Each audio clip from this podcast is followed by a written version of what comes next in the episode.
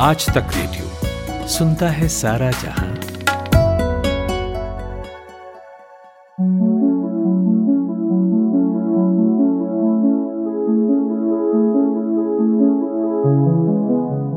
Lancet commission for global survey के अनुमान के मुताबिक भारत जैसे देशों में हर एक लाख बीमार व्यक्ति जो मिडिल क्लास या उससे नीचे की कैटेगरी से आता है, उसमें पाँच हज़ार सर्जरी की आवश्यकता है। लेकिन होती है एक हज़ार चार सौ तिरसठ। और यह आंकड़ा दिया है pan India surgery market report ने। तो भारत में सर्जरी कम होने के पीछे कारण क्या है? भारत में किस तरह की सर्जरी ज़्यादा होती है? और उसके पीछे की वजह क्या है? इस पॉडकास्ट में आज यही जानेंगे। नमस्कार, मेरा नाम अमन गुप्ता है और मेरे साथ मेरे सवालों का जवाब देने के लिए मौजूद हैं doctor Ishwar P Gilada. Doctor Ishwar people's health organisation India के सेक्रेटरी जनरल हैं। तो डॉक्टर ईश्वर बहुत बहुत स्वागत है आपका आज तक रेडियो के इस पॉडकास्ट में। धन्यवाद अमन जी धन्यवाद। तो डॉक्टर सबसे पहला सवाल तो मेरे मन में यही आता है इस रिपोर्ट के आंकड़े देखने के बाद कि सर्जरीज जिनकी पेशेंट्स को ज़रूरत है वो पेशेंट्स को मिल क्यों नहीं पा रही है? इसके पीछे क्या कारण है भारत में? नहीं इसमें दो महत्व के मुद्दे हैं।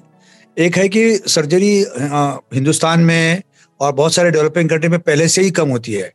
आप अगर 2012 से लगा के अभी तक नौ दस साल के आंकड़े देखेंगे तो हर समय सर्जरीज डेवलपिंग कंट्री में कम है और डेवलप कंट्री में ज़्यादा है। डेवलप कंट्रीज़ जिनकी पॉपुलेशन सिर्फ़ थर्टी फाइव परसेंट के आसपास है, उनके पास सिक्सटी परसेंट सर्जरी होती है।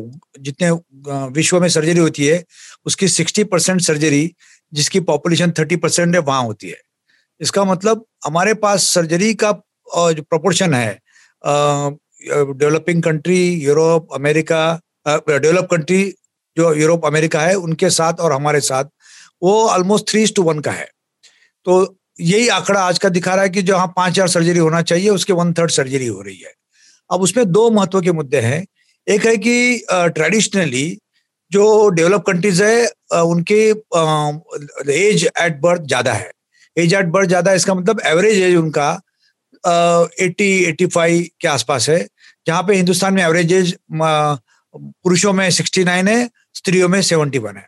तो जब एज पे ही फ़र्क पड़ता है तो जो आगे का दस या पंद्रह साल का अंतर है, उस अंतर में सर्जरी ज़्यादा होती है, क्योंकि जैसे इंसान की उम्र बढ़ती है तो उसको प्रोस्टेट की सर्जरी आँखों की सर्जरी जिसको हम लोग मोती बिंदु का ऑपरेशन बोलते हैं, या ओल्ड एज के जो ऑपरेशन है स्ट्रोक होता है ब्रेन की सर्जरी हार्ट के सर्जरी तो इनका प्रमाण जैसे आयु बढ़ती है, उस समय ज़्यादा होता है। जब आयु कम है तो प्रमाण कम रहता है। तो एक वो मुद्दा वो है। और दूसरा डेवलप और डेवलपिंग ये खुद ही बताता है अपने आपस में कि डेवलपिंग कंट्री में लोगों की अफोर्डेबिलिटी कम होने की वजह से सर्जरी कम होती है। तो हमारे यहाँ पास क्या होता है कि गाँव में कई लोग ऐसे होते हैं कि जब उनको बताया गया कि भाई आपको हार्ट का प्रॉब्लम है बाईपास सर्जरी लगेगा या आपको स्टेंट लगेगा तो वो समझते कि अपनी उम्र इतनी है अपन अफोर्ड तो नहीं कर पाते तो छोड़ देते मैंने वो आगे बढ़ते ही नहीं है। बहुत हम्म। जगह कैंसर होते हैं। तो कैंसर के बाद भी जो सर्जरी होती है या कीमोथेरेपी होती है वो करने जाते नहीं है। वो अपना एक्सेप्ट करते हैं कि बस अपना अंत यही है और वो अपने परिवार में वैसे ही खुश रहना चाहते हैं। कई लोग वहाँ से हॉस्पिटल भी नहीं पहुँचना चाहते। तो हॉस्पिटलाइजेशन कम होता है।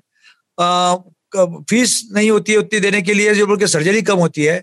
और तीसरा एक महत्व का मुद्दा जो है हमारे यहाँ पे डिफेंसिव प्रैक्टिस कम है। अभी बढ़ रही है डिफेंसिव प्रैक्टिस लेकिन अमेरिका, यूरोप में डिफेंसिव प्रैक्टिस ज़्यादा है। डिफेंसिव प्रैक्टिस का मतलब ये होता है कि सर्जरी या जो मेडिकल ट्रीटमेंट है, वो मरीज़ के लिए जितना ज़रूरी है या नहीं, वो दूसरी बात। वो फिजिशियन के लिए या सर्जन के लिए ज़्यादा ज़रूरी है। वो क्यों ज़रूरी है कि अगर किसी कारण से उस मरीज़ में का, मरीज़ में ट्रीटमेंट फेल हो गया तो वो इनको सर्जन को या फिजिशियन को सू कर देगा केस चला देगा और मिलियंस ऑफ़ डॉलर के लिए लूट लेगा उनको। तो लोग, ये जो मेडिकल कम्युनिटी के लोग हैं, वो एकदम डिफेंसिव प्रैक्टिस करते हैं कि भाई अपने को फंसना नहीं है। जो चाहिए टेस्ट कर लो, जो चाहिए सर्जरी कर लो, जो चाहिए कर लो। और चौथा महत्व का मुद्दा यह है कि जो इंश्योरेंस कवरेज है, हमारे कंट्री में इंश्योरेंस मेडिकल इंश्योरेंस बोलता हूँ मैं तो मेडिकल इंश्योरेंस का कवरेज बहुत ही कम है। यानी मैं 87 में अमेरिका में ट्रेनिंग में था, उस समय भी मेडिकेड और मेडिकेयर ऐसे दो नमूने के वहाँ पे इंश्योरेंस होते थे। एक होता था गवर्नमेंट का इंश्योरेंस और एक होता था प्राइवेट इंश्योरेंस तो हर इंसान, वो इधर मेडिकेड में कवर्ड है या मेडिकेयर में कवर्ड है। तो मरीज़ जैसे ही एडमिट होता था, वो मरीज़ कितना भी सीरियस हो, पहला सवाल होता था कि are you covered under Medicare और मेडिकेड और वो दोनों में से एक में कवर होता ही था। ऐसे एक पाँच परसेंट भी लोग नहीं होंगे कि दोनों में कवर नहीं है। इसका मतलब क्या हुआ कि कोई भी इंसान उसके पास पैसा नहीं है या कोई और व्यक्ति पैसा नहीं दे सकता उसके बदले में, उसके वजह से मरेगा नहीं, उसके वजह से सर्जरी रुकेगी नहीं।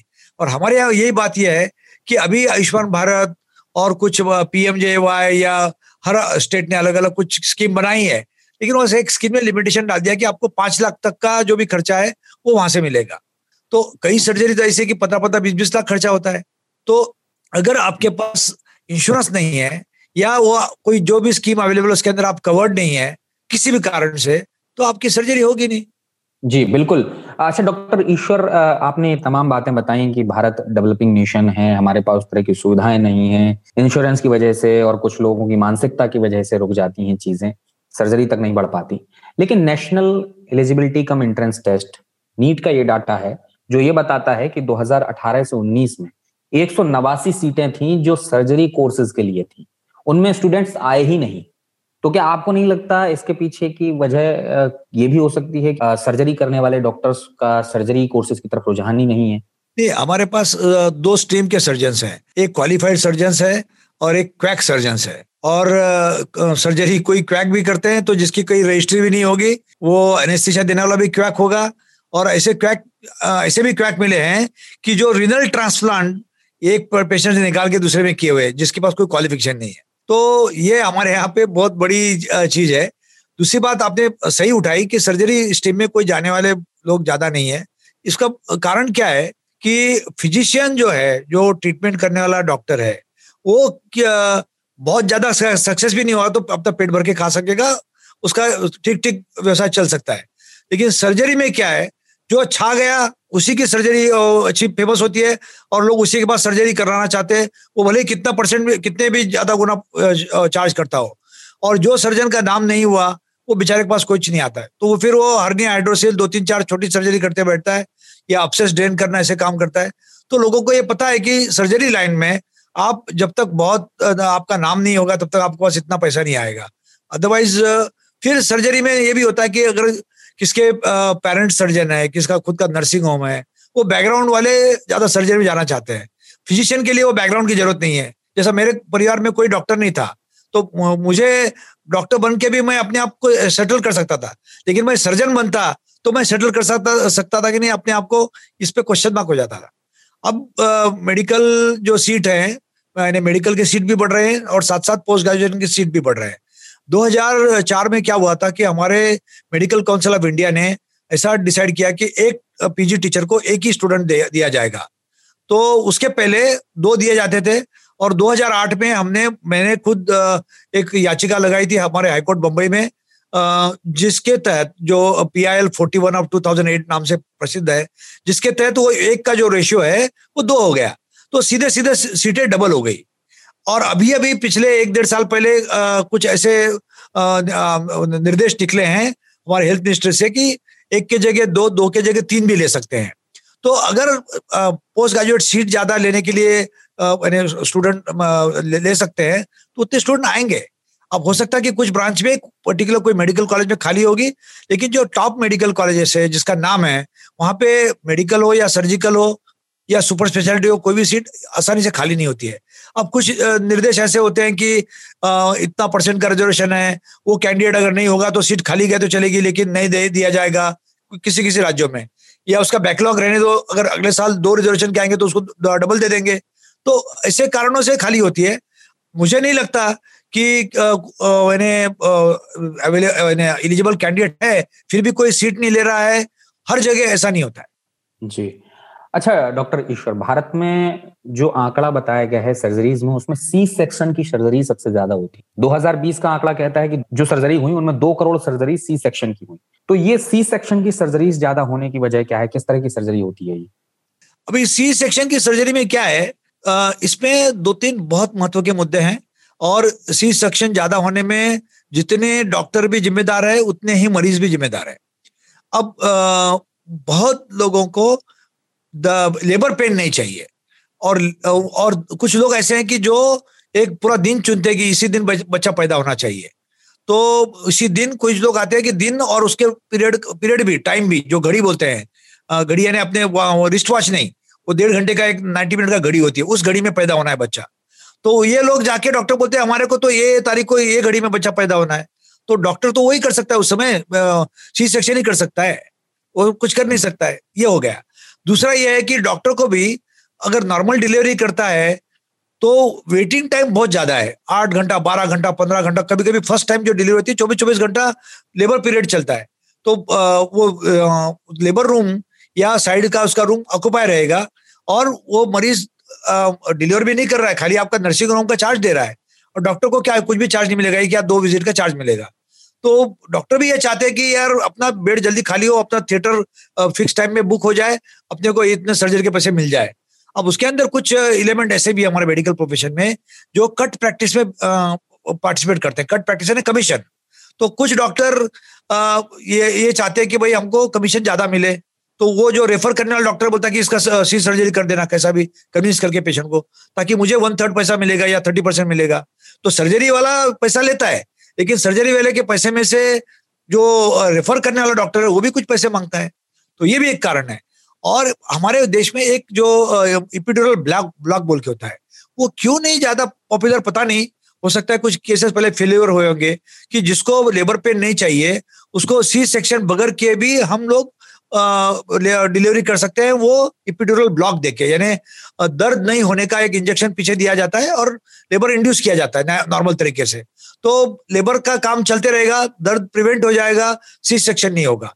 तो आ, अमेरिका में इपिडोरल ब्लॉक बहुत ज़्यादा कॉमन है वहाँ पे सी सेक्शन कम कॉमन है। हमारे हिंदुस्तान में इपिडोरल ब्लॉक हो सकता है कि मरीज़ पैसा देना नहीं चाहते होंगे कि ये तो क्या सिर्फ़ एक ही इंजेक्शन है उसके लिए क्यों इतने पैसे दूँ? कुछ अस्पतालों ने क्या किया है? आप अगर आज जब प्रेगनेंसी के लिए रजिस्टर करने जाते हो तो बोलते हैं कि आपका डिलीवरी का चार्ज दो लाख रुपया या डेढ़ लाख है। फिर आपका सी सेक्शन हो या नॉन सी सेक्शन हो तो वो अपना चार्ज फिक्स कर लेते हैं। तो वो भी अच्छा भी है उसमें सर्जरी जिसको ज़रूरत नहीं है उसकी नहीं होती है। लेकिन मरीज़ को अगर सर्जरी भी नहीं किया तो पैसा उतना ही देना पड़ता है जितना सर्जरी का है। तो वो वहाँ पे कैच है। जी बिल्कुल। डब्ल्यू एच ओ की गाइडलाइंस भी ये कहती है कि जब इमरजेंसी या कॉम्प्लिकेशन हो, तभी सी सेक्शन किया जाए।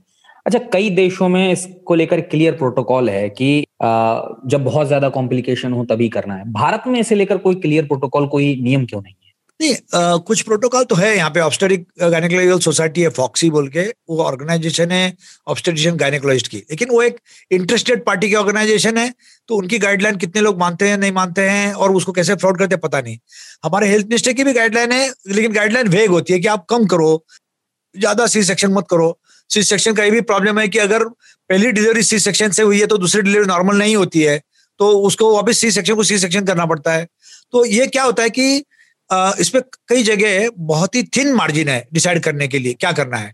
और तीसरी चीज़ ये है कि हर एक चीज़ का आपका पास वीडियो रिकॉर्डिंग तो नहीं है। तो अगर कोई महिला का अगर उसको सी, सेक्शन करना है और डॉक्टर ने अपने नोट में लिख दिया कि जब हमारे पास आई थी उसको लेबर पेन था लेकिन उसका पानी सब निकल चुका था और हमको ऐसा लगता था कि बच्चा एस्पिक्सिया से मर जाएगा तो हमको सी सेक्शन की कोई चारा नहीं था। तो जो डॉक्टर अपने आप को जस्टिफाई करके सी सेक्शन कर रहा है मरीज़ के जस्टिफिकेशन के सिवा तो अपने ढंग से नोट्स लिखेगा। वो नोट्स कोई मरीज़ न पढ़ता है न मरीज़ के उस पर नोट्स पर साइन होती है। तो वो नोट्स हम्म। के तहत वो अगर कोई कल पूछेगा भी आपने क्यों किया? नहीं नहीं पेशेंट को ये प्रॉब्लम था। अब आप वो रिसर्च कर सकते हैं कि हिंदुस्तान के प्रेग्नेंट महिलाओं में सौ में चालीस लोगों को लीकेज हुआ और अमेरिका में दस को हुआ ऐसा कैसा हुआ? वो कहीं ना कहीं तो रिसर्च होके पता चलेगा। लेकिन आज के डेट में पर्टिकुलर केस में उसको प्रूव करना कि ये डॉक्टर ने ज़बरदस्ती उसकी सी सेक्शन किया ये प्रूव करना बहुत मुश्किल की बात है। अच्छा सी सेक्शन सर्जरी के अलावा और कौन सी सर्जरी भारत में बड़े पैमाने पे होती है? सी सेक्शन के सिवा हार्ट सर्जरी काफ़ी बड़े पैमाने पे हो रही है। और साथ में जो स्टेंटिंग बोलते हैं हार्ट का वो भी बड़े पैमाने पे होता है क्योंकि क्या होता है जैसे मरीज़ चेस्ट पेन बोल के जाता है चेस्ट पेन होके जाने के बाद उस अस्पताल में वो डॉक्टर को या अस्पताल को वो मरीज़ को छोड़ना नहीं है। तो वो बोलते हैं भाई आपका और आप एक हँसते खेलते आदमी का भी जाके आप कोरोनरी एंजियोप्लास्टिक कर, एंजियोग्राफी करेंगे या इको करेंगे तो कहीं ना कहीं ब्लॉक दिख जाएगा। वो बता देगा कि देखो आपके ये हार्ट का पूरा नक्शा दिखाएँगे यहाँ पे ब्लॉक है आप यहाँ से दूसरे अस्पताल में भी जाएँगे कि नहीं पता नहीं वहाँ भी पहुँच सके कि पता नहीं कल सुबह सर्जरी करना ज़रूरी है या कल सुबह स्टेंट करना ज़रूरी है। तो वहाँ से पेशेंट छूट ही नहीं पाता है। यानी बहुत कम मरीज़ ऐसे कि जो सेकंड ओपिनियन लेते हैं।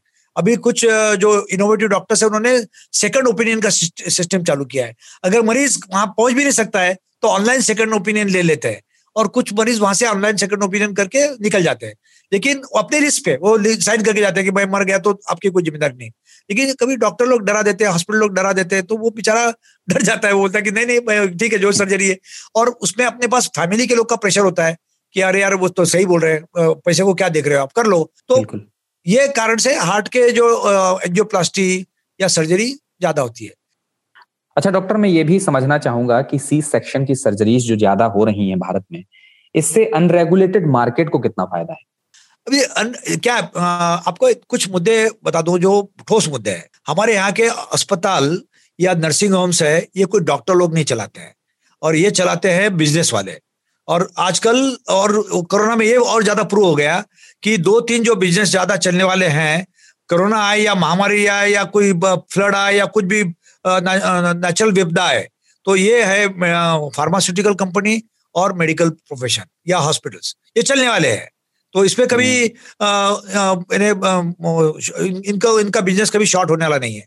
तो ये चलाने के लिए कई बिजनेसमैन उतर गए और वो बिजनेसमैन जो डॉक्टर कॉन्ट्रैक्ट करता है उनको एक बोलते हैं कि भाई आपके आप सर्जन है तो आपसे हमको साल का पचास लाख रुपए चाहिए बिज़नेस नर्सिंग होम में इतना चाहिए दवा में इतना चाहिए। अब वो कैसे लेके आएँगे बताओ। और वो हर साल रिव्यू होता है उसका। और उसके बाद वो कॉन्ट्रैक्ट रिव्यू रिन्यू होता है। तो अगर जो सर्जन है, जिसने कमिटमेंट दे चुका है कि मैं आपको इतना बिज़नेस पर मंथ दूँगा या पर पर ईयर दूँगा, वो नहीं दे चुका तो उसका अटैचमेंट निकल जाएगा। कई सर्जन का या कई डॉक्टरों का अटैचमेंट के ऊपर डिपेंड है कितना बिज़नेस चलेगा। वहाँ पे वो क्लास के पेशेंट आते हैं, उसमें इतना कमा सकते हैं। अंदर के अंदर रेफरल प्रैक्टिस होती है। तो ये बेसिकली क्या है कि अगर कोई और बहुत महत्व से महत्व का मुद्दा यह है कि अभी लगभग 50 percent colleges private medical colleges है जिसके अंदर एडमिशन के लिए 50 लाख से एक, एक करोड़ देना पड़ता है पोस्ट ग्रेजुएशन के लिए दो दो तीन तीन करोड़ देना पड़ता है कहीं के तो ऑप्शन होता है। तो अगर कोई इंसान चार पाँच करोड़ डाल के डॉक्टर बनता है सर्जन बनता है ऑब्स्टेटिशियन गायनेकोलॉजिस्ट बनता है वो तो वसूल करेगा वो तो चैरिटी करने के लिए तो नहीं उतर रहा है।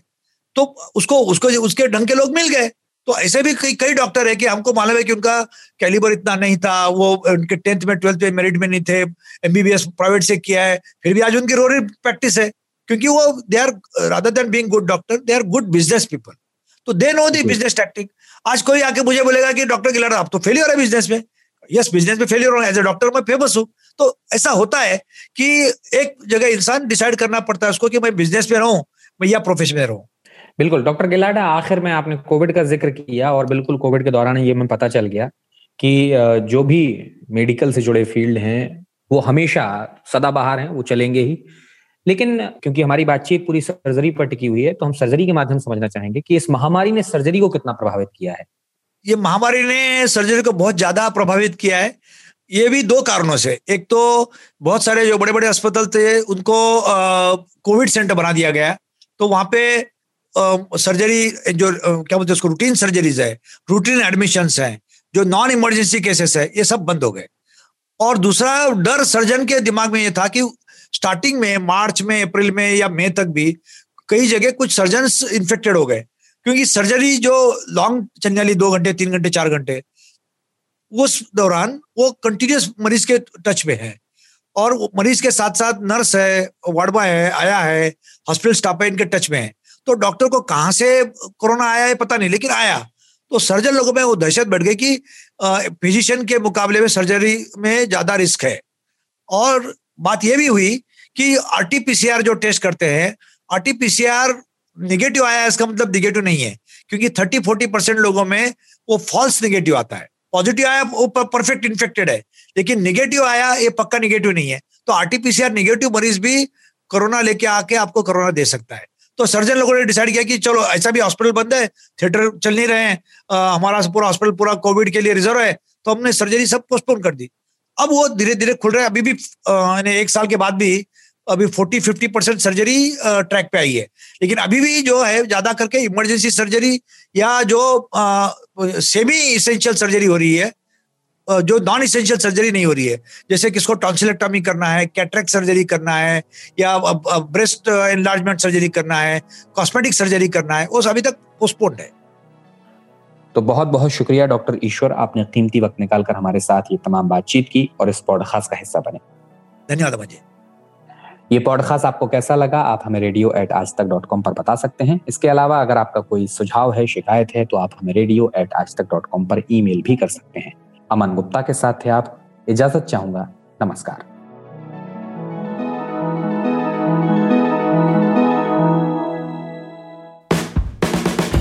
आज तक रेडियो, अब सुनिए आज तक की मोबाइल एप्लीकेशन पर भी। प्ले स्टोर से आज तक की मोबाइल ऐप डाउनलोड करें। ऐप में आपको सबसे ऊपर राइट साइड में तीन आइकन दिखेंगे। उनमें से एक जो सबसे बीच में है, वो है आज तक रेडियो का आइकन।